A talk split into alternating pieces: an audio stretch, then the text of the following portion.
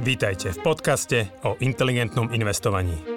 Moje meno je Juraj Hrbatý a spolu s Radom Kasíkom a ďalšími kolegami rozoberáme témy, ktoré sú pre nás vášňou. Finančné vzdelávanie, šetrenie a investovanie sú oblasti, ktorými vo Finaxe žijeme každý deň. V tomto podcaste sme spojili naše vedomosti, aby sme vám pomohli žiť pokojnejší život vďaka dobrému finančnému zabezpečeniu.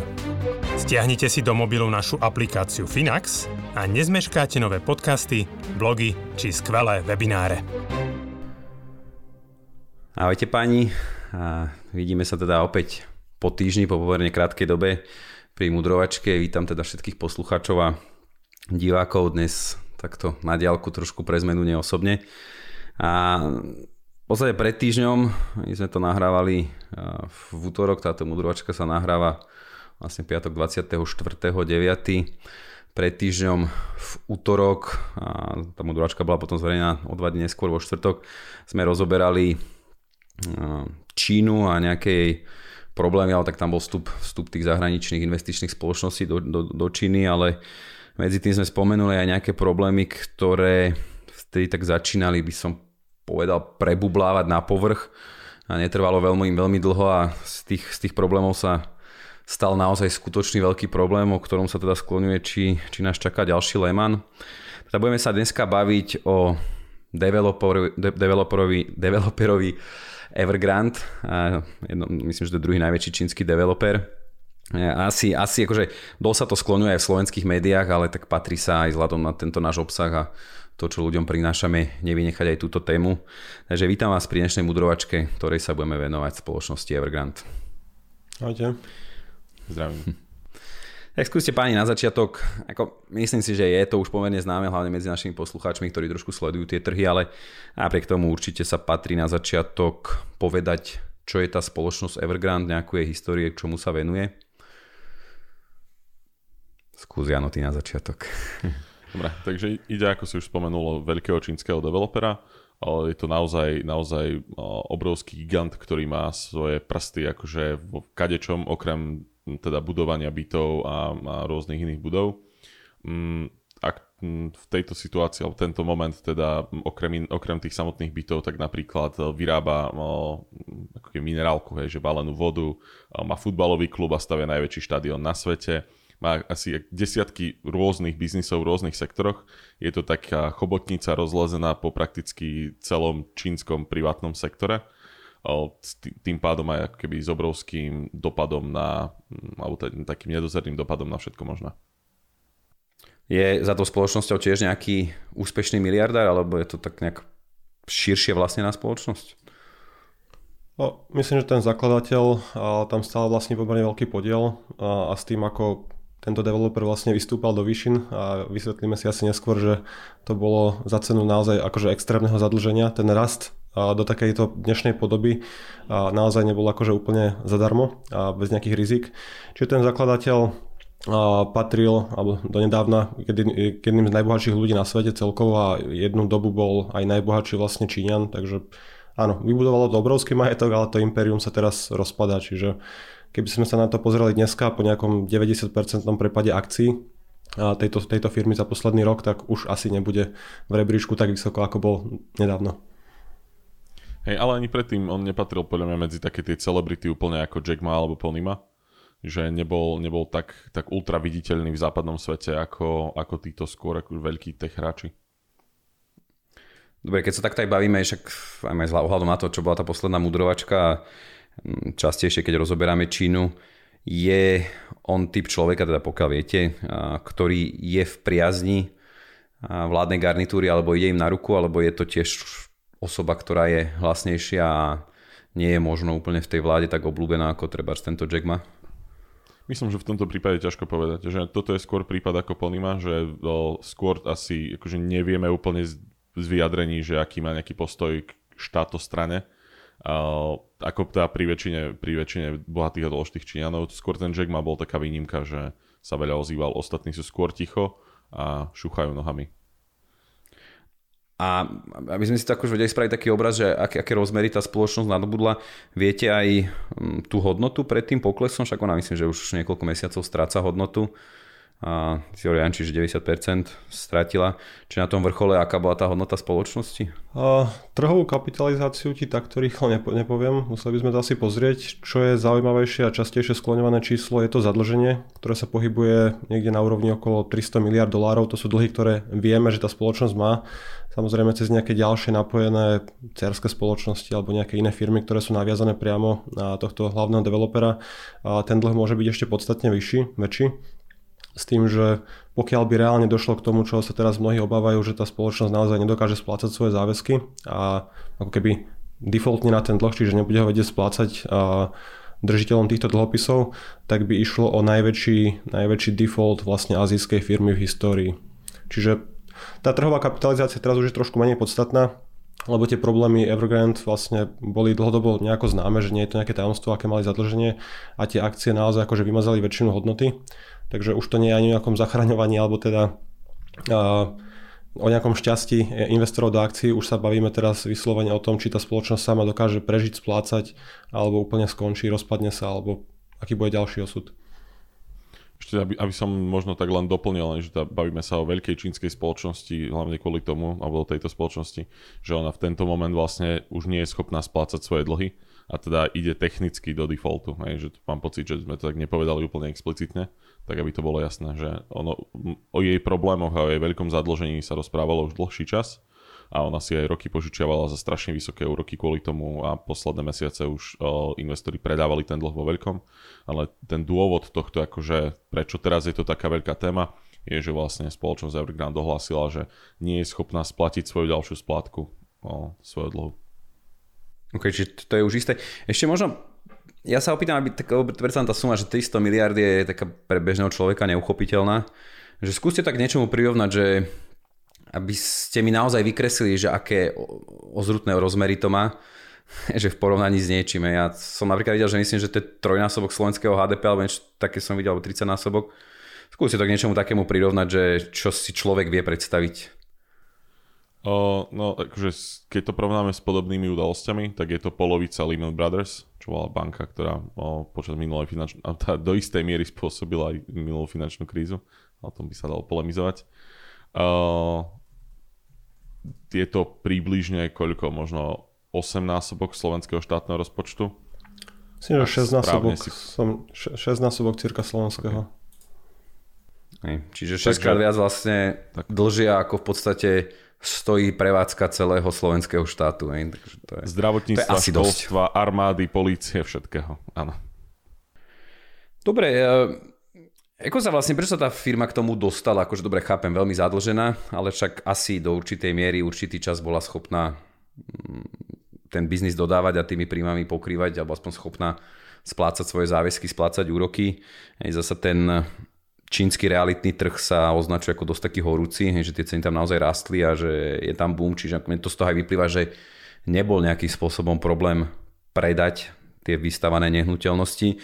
Že čo, čo viedlo k tomu, k tomu, že sa dostal do problémov, že či to je naozaj extrémne vysoké úročenie, extrémne vysoké zadlženie, že či sa to dá napríklad prirovnať k tej slovenskej arke, kde sa teda hovorilo, že 99% aktív tvorili cudzie zdroje, či je to podobný prípad, alebo zrazu sa niečo udialo na tom trhu, otočili sa úrokové sadzby, te praskla nejaká realitná bublina, alebo čo je za tým, tak keď to zosumarizujete. vplyvov bude určite viac, ale, ale jeden z dôležitých vplyvov v poslednom období bola veľká snaha čínskej vlády o zníženie celkového dlhu domácnosti, spoločnosti a tak ďalej. V poslednom období, alebo teda takto, od finančnej krízy Čína rastla strašne veľmi na dlh. V tej snahe stále dosahovať gigantické rasty HDP veľa toho rastu bol financovaného čistým dlhom a naozaj až do, akože do extrému, čo sa týka nejakej nevinnosnosti toho, toho, do čoho sa investovalo, iracionality, čo sa týka budovania tejto realitnej bubliny a podobne. A vlastne posledný rok, dva, možno trošku dlhšie, to čínskemu prezidentovi začalo už vadiť a rozhodol sa, že teda je čas celkový dlh znížiť Predpokladám teda, že toto je tiež jeden z veľmi dôležitých faktorov, mm, ako vlastne banky mali menej likvidity, vedeli, tomu, vedeli menej požičiavať takýmto spoločnosťam.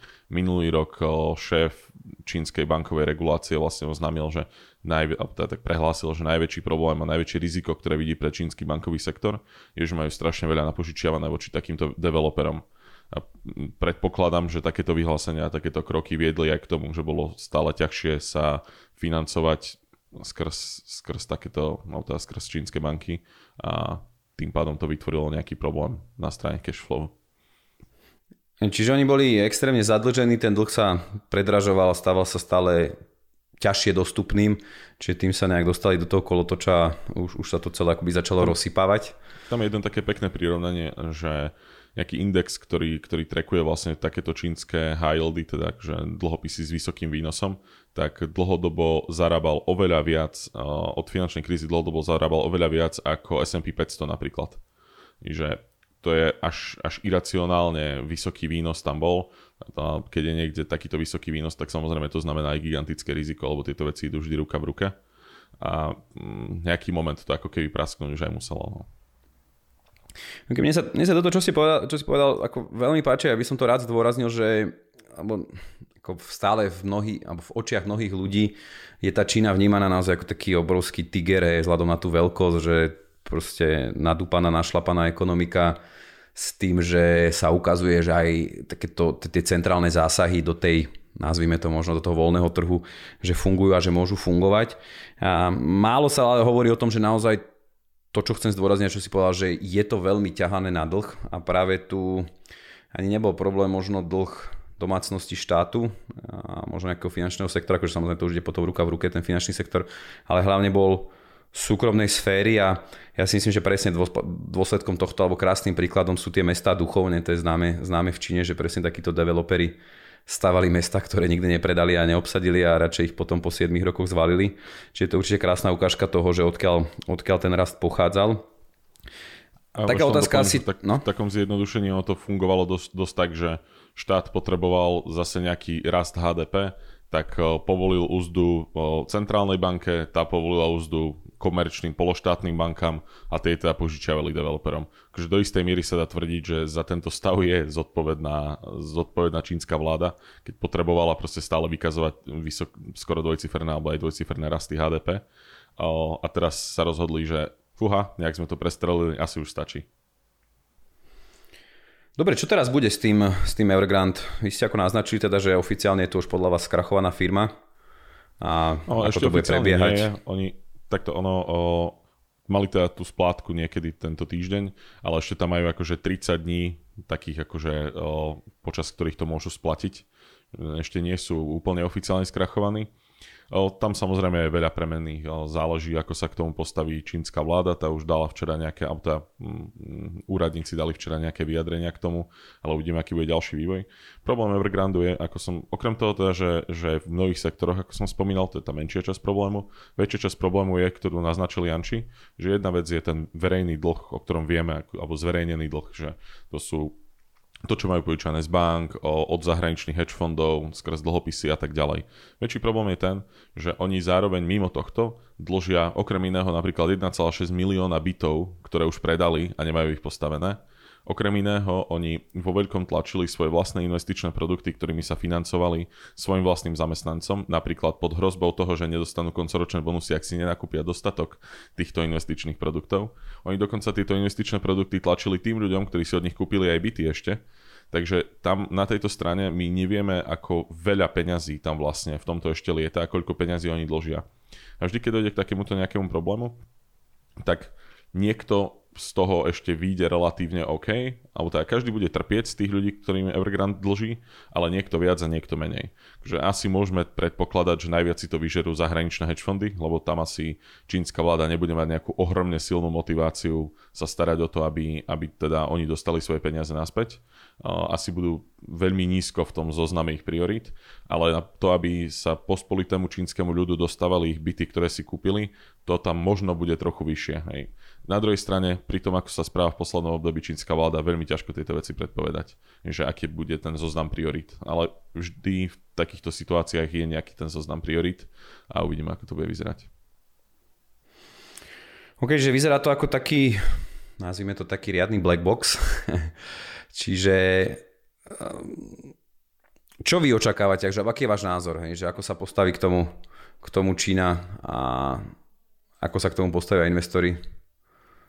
Ja by som povedal, že čínska vláda vo finále nebude mať veľmi na výber a nemôže si dovoliť nejaký úplne neriadený rozpad tejto spoločnosti. A ten dopad na ekonomiku by bol obrovský. A keď sa pozrieme na, na Čínu ako celok, tak realitný sektor, development a nejaké naviazané firmy tam tvoria niekde odhadom okolo 25 až 30% HDP a nechať zbúrať celý realitný sektor alebo teda spôsobiť tam nejaké takéto ochladenie a dvojnásobne v čase, kedy ešte stále mnoho krajín sa spamätáva z covidu alebo teda prežíva nejakú ďalšiu vlnu vlastne delty a podobne, a tak nie je asi v záujme nikoho, aby naozaj tá ekonomika bola ešte viac takto masívne pribrzdená akože externým šokom, ktorý sa dá nejako rozumne manažovať. A tých scenárov je pomerne veľa a vyzerá to tak, že čínska vláda nie je ochotná v tejto prvej fáze nejako priamo naliať dôveru alebo teda zachrániť tú firmu a povedať, že tie dlhy nejako prevezme alebo tam nejako majetkovo vstúpi. Čiže pravdepodobne ešte nejakú dobu tie správy sa budú zhoršovať. A tá splátka, ktorá, ktorú všetci sledujú, bola vlastne, mala byť spravená včera, to bola na nejaké dvojmiliardové dlhopisy. Tá splátka mala byť okolo 83 miliónov, čiže to naozaj nevyzerá ako veľká suma, ale už toto je očividne problém zaplatiť a vyzerá to tak, že aj tie jednania, čo sa týka tých onshoreových bondov, čiže vydaných v juanoch, a možno boli nejako dohodnuté s tými kreditormi, a pravdepodobne boli splatené nejakou, nejakou nehnuteľnosťou alebo že nemuselo to byť úplne finančným vyrovnaním. Takže problémy budú. A ako to bude vyriešené? Keby som si ja mal typnúť scenár, tak v určitom momente by som povedal, že tá vláda do toho nejako reálne zasiahne. A či už sa z tohto developera stane nejaký, nejaká pološtátna spoločnosť, a jednoducho čínska vláda tam získa nejaký priamy podiel a za to, že ju zachráni teda zoberie si, zoberie si tú ekvitu, tie, tie akcie, čiže akcionári pravdepodobne prídu o všetko, ale neviem si predstaviť, že by to nechali úplne skrachovať a zo, zo, stiahnuť do sebou akože naozaj veľkú časť ekonomiky.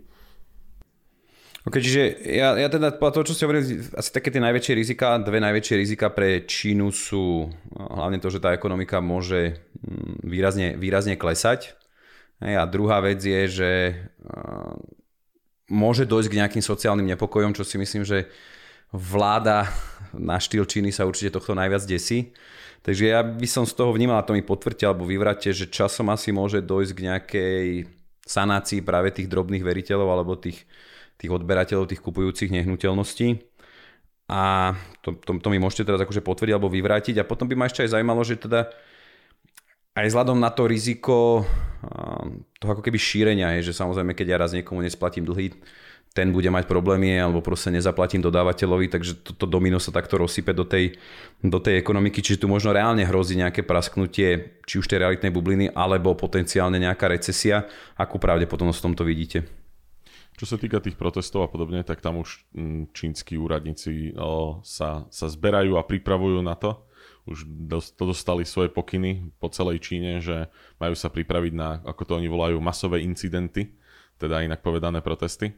Uh, teda akože Čína je na toto za posledných 30 rokov pripravená asi vždy od toho jedného námestia. A čo sa týka nejakého rizika recesie alebo toho, že by sa toto nejako rozlialo ďalej po realitnom trhu, ak to vláda zmanéžuje zle, viem si to predstaviť. Na druhej strane ona teraz drží všetky karty do veľkej miery a oni na jednej strane v tej svojej snahe o, o nejaký deleveraging, aj o zníženie celkového dlhu, oni potrebujú teraz vyzerať aj trochu nejako tvrdo, ak chcú ostatné spoločnosti tlačiť do toho, aby neboli tak hrozne zadlžené. On to je taký ako, o, tak je trošku problém, lebo na jednej strane oni potrebujú stále vykazovať ten obrovský rast a zvyšovať životnú úroveň a všetko. Na druhej strane akože potrebujú znižovať rizika tým dele, deleveragingom, pardon. Ale o, teda čo som chcel povedať je, že, že potrebujú na jednej strane na nich vyzerať tvrdo, na druhej strane samozrejme potrebujú, aby sa to nerozlialo po celom sektore. Tak keď sa včera vyjadrovali, že čo má vlastne Evergrande urobiť, tak im oznámili, že nemajú zbankrotovať, majú postaviť tie, tie byty, ktoré dlžia ľuďom a nemajú ani akože tý, no, zahraničným hedge fondom akože nevyplatiť to, čo im dlžia. Tak vlastne, keby som tak povedal, že no, počúvajte, akože vláda, že komu máme to každému vyplatiť, že týmto, týmto, týmto, áno, všetkým. Takže regulátor ako keby nejako im nepovedal úplne, že čo si predstavujú zatiaľ ako plán práce, zatiaľ sa tvária, že je to na vás, vy si to vyriešte a nevytvorte žiadny prúser v dohľadnej dobe. Čo je také, také dosť alibistické vyjadrenie teda z môjho pohľadu, ale teda neoficiálne kanály hovoria, že, že o bailoute, teda o tom, že by nejako, nejako masívne to vláda do toho kapitálovo vstúpila, tak o tom sa zatiaľ veľmi neuvažuje. Samozrejme, keď tie rizika pre sektor by vstúpli, tak to bude iné. Ono, akože nie je v záujme nikoho, aby tam reálne splasla nejaká bublina, čiže nikto si akože z vedenia neželá reálne pokles cien, ale to, čo vlastne bolo aj dlhodobo komunikované v posledných rokoch, akože, eh, alebo teda v poslednom období dvojnásobne, v rámci toho programu nejakej sociálnej rovnosti, a, tak boli vyjadrenia čínskeho prezidenta, že a, bývanie nehnuteľnosti nemajú byť ako špekulácia, majú to slúžiť ako presne na bývanie. A, kdežto bežne v Číne tá čínska stredná trieda vlastne nehnuteľnosti vnímala ako nejaký primárny zdroj bohatstva a obrovské peniaze boli nalievané do realitného sektora a domácnosti si kupovali druhý, tretí investičný byt, to čo poznáme trošku aj na Slovensku v menšej mierke. Čiže ono už aj v minulosti boli nejaké opatrenia v posledných rokoch, kedy povedzme manželský pár si mohol kúpiť jednu nehnuteľnosť. Manželské páry sa potom rozvádzali, aby si mohli kúpiť dve nehnuteľnosti, čiže naozaj bolo tam, tie reality boli vnímané ako veľmi pozitívne a pokiaľ vláda dokáže trošku možno odtiahnuť pozornosť svojich občanov, ľudí, poddaných od reality k nejakému inému sektoru, kde chce, aby tie peniaze smerovali, tak toto je tiež asi určite akože želaný efekt, čiže trh môže spomaliť, nemal by raz 10% každý rok, lebo bývanie sa naozaj stalo extrémne nedostupné, hlavne v tých veľkých mestách. To, to, to čo vlastne, vlastne sme spomínali aj pri minulej mudrovačke, kedy tie násobky ročného príjmu, ktoré treba na kúpu bežnej nehnuteľnosti sa pohybujú niekde okolo 30, 40, 45 násobku, čiže nepredstaviteľné na naše pomery. Takže uvidíme, čo to reálne spôsobí, ale nejaké ochladenie realitného trhu akože určite nebude vnímané ako veľká katastrofa. OK, akože tak, keď vás tak počúvam, tak trošku je to také stále rozporuplné, hej, že že na jednej strane nechcú pomáhať, na druhej strane musia, lebo proste tie rizika, ja by som nepovedal, že akože tak, také možno špecifické, konkrétne, ale naozaj také tie makroekonomické až politické rizika alebo spoločenské sú obrovské. Či to sa asi zhodneme, že, teda, že chvíľku to nechajú vytopiť a keď bude najhoršie, že zasiahnu. Ja do toho vstúpim, lebo keby sme sa o tom bavili pred dvoma rokmi alebo pred troma rokmi, keď čínska vláda vykazovala oveľa, oveľa väčšie známky racionality a nejakej predvídateľnosti, tak by som asi vedel povedať na 100%, čo si myslím, že aký bude nejaký plán práce. Pri tom, ako sa správajú posledný pol rok alebo rok, že naozaj o, zo dňa na deň rušia celé sektory, menia pravidlá hry vo všetkom možnom a zrazu o, dupu po privátnom sektore, ktorý vlastne živil posledných 30 rokov a ktorý bol z čínskeho pohľadu zároveň aj taká výkladná skriňa do západného sveta, že toto sú naše veľké spoločnosti, na toto my sme hrdí, toto sme doma vybudovali. Tak keď toto všetko sa zrazu zmenilo naozaj že z roka na rok, tak je strašne ťažké robiť nejaké takéto predikcie. Že Čína sa veľmi stále smiala Amerike, že ako musela robiť bailouty Lehman Brothers a, a no, tá, nie Lehman Brothers, ale bailouty proste rôznych, rôznych bank. A, že ako keby Čína sa tvarila, že toto ona nikdy nebude robiť i zase bailout sa dá urobiť rôznymi spôsobmi, že môžem, môžem do toho ja nejako kapitálovo vstúpiť, alebo teda môžem naliať peniaze niekam inám v tom celom environmente, tak aby to nebolo až tak úplne vidno, aby to tak nekričalo. Hej, že o, nejako zlepšiť, zlepšiť o, m, situáciu v bankách a tak podobne. Je, nemusia oni priamo do toho developera finančne vstúpiť, tak aby to, da, akože to finančne zachránili. Aj môže neviem, vyplatiť dodávateľov, to je jedno, tých, tých možností je hrozne veľa. Ale teda oni aj majú nejaký trošku ideový problém s tým, aby to bolo vnímané ako, ako nejaký taký podobný západný bailout. Takže naozaj je to také, miešajú sa tu nejaké praktické záujmy, ekonomické záujmy, s takými aj ideovými vecami a teraz takouto náhodnosťou posledných rozhodnutí čínskych. Že nikto si z nás nemyslí, že by nechali, nechali teraz zhorieť realitný trh 50%. Na druhej strane ako o, zjavne nejaký záujem nechať to trošku povedzme ochladiť tam je. A zaujímavé bolo aj to, že vlastne m, o tomto probléme vieme teraz týždeň a až dovčera sa vlastne z, Čín, z, čínskej, z čínskej vlády, akože z úradníkov sa nikto poriadne nevyjadril. Že vlastne týždeň ono bolo skoro úplne ticho, ani skrz tie neoficiálne kanály neboli žiadne nejaké, nejaké dôležité informácie, že m, ako keby dosť veľa času si nechali na rozmyslenie alebo na, teda na také vydusenie situácie. Že bude to ešte zaujímavé v ďalších týždňoch. A akože ono, práve tá neistota, hej, o ktorej hovoríte, je že spôsobená tým uplynulým konaním mm, čínskej vlády a mm, takou, tak, takou zmenou postoja, je, že takouto nepredvídateľnosťou, že takou náhodilosťou, ak si povedal. A ako teda, alebo aký, aký, aký veľký môže byť ten, ten, ten domino efekt, takéto by som nazval to contagion, jak sa to po, po anglicky nazýva, aj vzhľadom na to, že nie je istota, že častokrát, ako, alebo tie trhy majú radi veľmi istotu.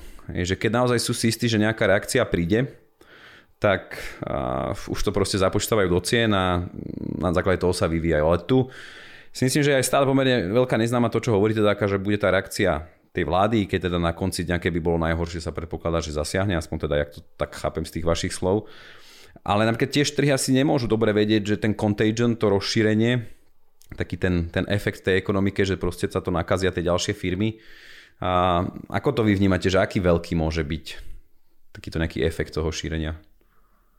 Ako takéto niečo sa asi nedá úplne uh, kvantifikovať. Že teraz by sme si povedali, že maximálny pokles, pokiaľ Evergrande padne, bude 5 alebo 10 a to, čo sme videli doteraz, bolo naozaj akože minimálna nejaká reakcia zahraničných trhov, že áno, všade vidíme správy o tom, ako krachuje druhý najväčší čínsky developer, druhý Lehman Brothers a podobne. Ale tie prirovnania sú naozaj akože trošku pritiahnuté za vlasy, že keď spadol Lehman Brothers, tak oni naozaj boli akože spoločnosť, ktorá mala proste vydané stovky miliárd akože v cených papieroch, ktoré reálne nemali žiadnu hodnotu v určitom momente. Keď sa potrebujeme na to, že pada developer, ktorý reálne vlastní pozemky a byty, ktoré treba dokončiť, za ktoré potom získa ostatné peniaze, a ktoré by ten dlh dokázali vyplatiť. Čiže ten majetok tam je, len aspoň teraz je trošku nesúlad, aspoň z časti, z veľkej časti, že je tam nesúlad medzi tým, kedy tie dlhy maturujú, a nedokážu sa ľahko refinancovať tak ako v minulosti, za 5, 6, 7% a teraz tie banky už nie sú ochotné požičiavať, ale tá spoločnosť nie je bez hodnoty, čiže ono by to nemalo spôsobiť nejaký takýto systémový šok, kedy to stiahne celý bankový sektor a nebude akože svetovú ekonomiku. A keď sa pozrieme na... to nie je úplne tak, že, to, to nie je úplne tak, že teraz oni majú tie, tie byty a pozemky a, a vedia z toho ten dlh splatiť, že pri tomto ich bankrote tá hodnota toho klesne o desiatky percent. Oni už teraz predávali byty určite, určite, o 48% určite, zľave. Áno, akože určite, určite to nebude mať takú hodnotu, ako to malo na papieri pred tým poklesom. Ale nebude to nula. Ale, ale, ne, ale nebude to nula, nebude to bezcenné, čiže nemalo by to byť nejaká katastrofa. A keď vidíme aktuálny dopad, alebo to, čo sa deje, povedzme na západných trhoch, tak americké indexy klesli o necelých 5%, chvíľočku boli v 5% ako nejakom poklese, čo sa nedá nazvať ani ešte aj ako korekcia. A polovicu toho poklesu už tie indexy vymazali, čiže nejaká panika sa akože zatiaľ ďalej nešíri. Uvidíme samozrejme, ako to bude pokračovať ale zatiaľ to nevyzerá, že by to spôsobilo nejaké hlboké vrázky zahraničným investorom. Dobre, to je, to, je, to je k zahraničiu, ale v rámci Číny očakávate treba, že príde nejaká séria bankrotov takých väčších a možno aj stredných firiem?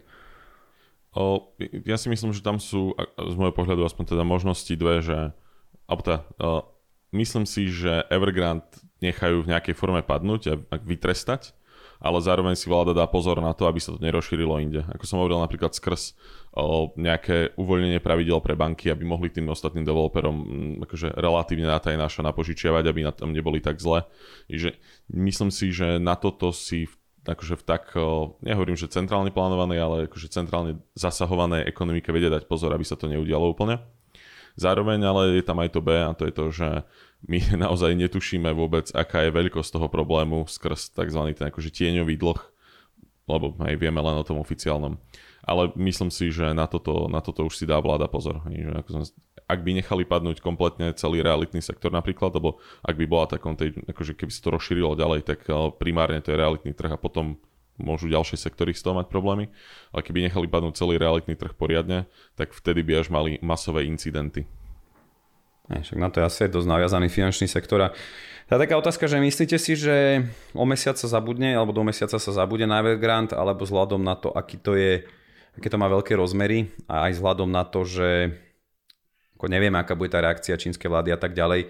A myslíte si, že to ostane témou trhov nejaký čas, tým myslím, že teraz niekoľko mesiacov, prípadne možno aj rokov, že sa budú pravidelne k tomu investori a médiá vracať? Myslím, no, tak, niekoľko rokov pravdepodobne si... nie. Roky to nepotrvá, okay. že akokoľvek sa niečo stane, tak do pár mesiacov budeme vedieť, že či je scenár dobrý, zlý alebo nejaký manažovaný, čiže určite najbližší mesiac, lebo tak keď nezaplatia ten, tú splátku toho a tie kupóny, keď nezaplatia, tak do mesiaca sú akože technicky v defalte a bude sa to riešiť tak alebo onak. Čiže treba počítať s tým, že tie headliny, tie správy ešte budú nejaký mesiac, dva možno nie veľmi pozitívne, ale roky sa to s nami ťahať nebude. Ja by som povedal, že nejaký čas sa to ešte s nami ťahať bude. Otázka je, či to budú správy na titulke, alebo niečo na takej tej 5. 6. strane menej podstatné. A ja si myslím, že veľmi rýchlo sa z toho stane skôr tá možnosť B. Ale také odporúčanie... ešte pre, pre Západ je to, že Čína veľmi pracovala na tom, aby mala svoj o, finančný ekosystém do veľkej miery izolovaný od zvyšku sveta že pri tom ako nepúšťala až tak veľmi západných investorov, teraz sme sa bavili o tom, ako vôbec investičné spoločnosti tam pustili a tak ďalej. Um, svojím spôsobom to, čo vyzeralo roky ako trošku nevýhoda, lebo do istej miery Západ nemohol participovať na tom raste Číny, tak teraz môžeme byť takí, že chvála Bohu. Nie, presne, presne, presne. Toto sú, toto sú moje myšlienky, že, že vlastne len dobre pre ten západ, že tá Čína robila všetko možné preto, aby sa čo najmenej tých zahraničných peňazí do krajiny dostalo a pravidelne rôznymi opatreniami vyháňala investorov, že áno, že akože skôr tie posledné roky sledujeme ten opak tej globalizácie, že dochádza skôr nejakej takej izolácii a nacionalizácii, že v konečnom dôsledku ešte to bude v tomto smere dobré, že samozrejme on to má aj iné negatíva, že ja neviem, že, že, že som toho fanúšik.